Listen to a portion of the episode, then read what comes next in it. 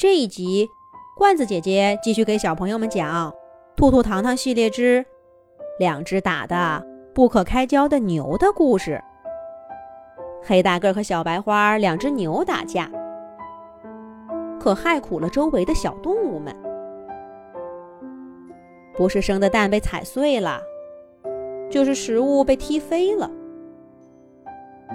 大家无奈之下，只好来找兔兔和糖糖帮忙。月宫小兔兔问起打架的原因，动物们却都犯了难。鸡妈妈说：“他们不说，谁敢问去？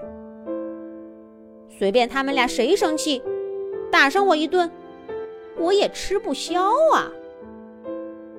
就是就是，吃不消。”吃不消。其他小动物也都应和道：“我倒是壮着胆子问过一次。”一只小老鼠上来说道：“可是那个黑大个，黑着个脸，粗声粗气的说：‘我们的事你少管，小家伙！’吓得我我，我再也不敢说话了。”你这不是等于没问吗？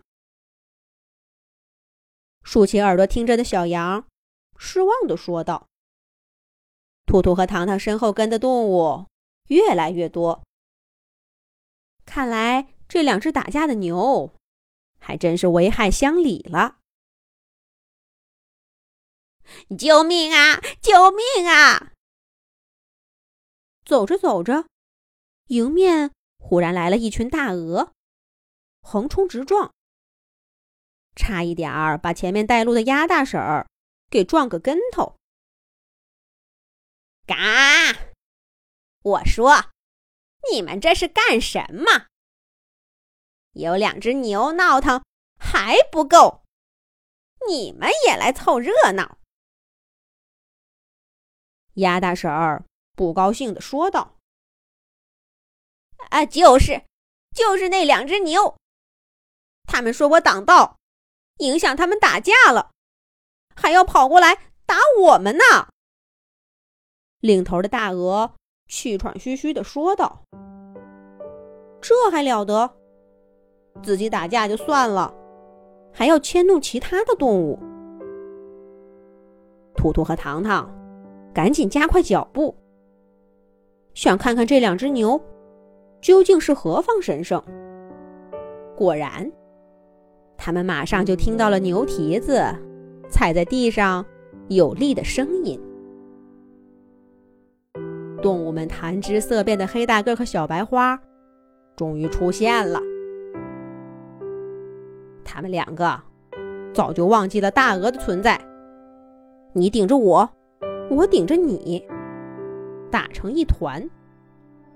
仔细看看，这个黑大个儿和小白花。长得还挺像的，都是一身油亮的黑色毛发，健硕的像座小山。只是小白花头顶上有一片雪白的毛发，看着蛮俏皮的。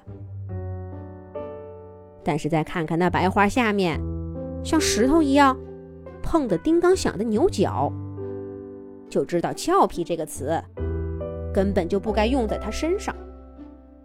动物们一看见两只牛，立刻吓得躲在兔兔糖糖的身后。个头小的都忍不住发抖了。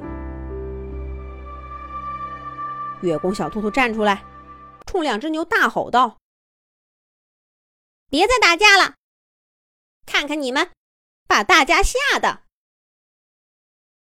可两只牛哪会理会一只小兔子？或者他们根本就没听见兔兔的话，打得更起劲儿了。兔兔一连喊了三遍，这两只牛都不理他。兔兔生气了，大胡萝卜一挥，使出魔法来，硬生生的把两只牛角给分开了。这下子，世界终于安静了。可是，兔兔刚一解除魔法，黑大个和小白花就红着眼睛冲向对方，反复了好几次。兔兔不得不用静止术把他们给定在原地。你们究竟为什么打架？就不能坐下来，心平气和的说一说吗？月宫小兔兔说道。可是黑大个儿根本就不接他的话茬，反而气呼呼的说：“你不就是月宫小兔兔吗？会点魔法有什么了不起？有本事你不用魔法，跟我打一架！”靠这些控制我，我不服。对，我也不服。有本事打一架，看看谁更厉害。小白花也应和道：“在这件事儿上，这两个对头倒是统一了意见，把个兔兔气得话也说不出来了。这么说，你们俩打架？”就是为了比试比试，谁更厉害呗？小老鼠糖糖忽然开口了：“没错，这一代的牛都被我打败了，就剩下个黑大个了。”小白花说道：“我也是，打败了他小白花，我就是这儿最厉害的牛。”黑大个也说道：“原来是这样啊！那依我看，也不用一定打架吧？你们看这样好不好？”小老鼠糖糖说着，贴在两只牛耳朵边嘀咕了几句。黑大个和小白花原本怒气冲冲，可听着听着，竟然露出了笑容。点了点头，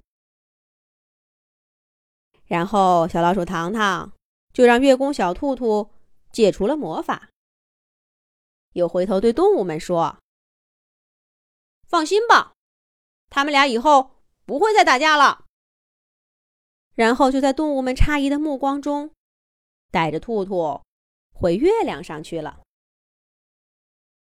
一路上，兔兔不停的问糖糖。想了什么好办法？糖糖都不说。不过第二天呢，他就收到动物们打来的电话。这一回，大家都喜气洋洋的。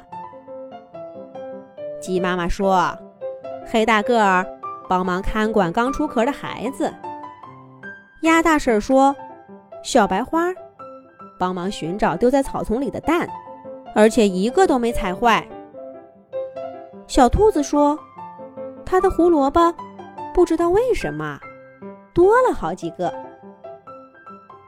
两只牛就像比赛似的，给大家帮起忙来了。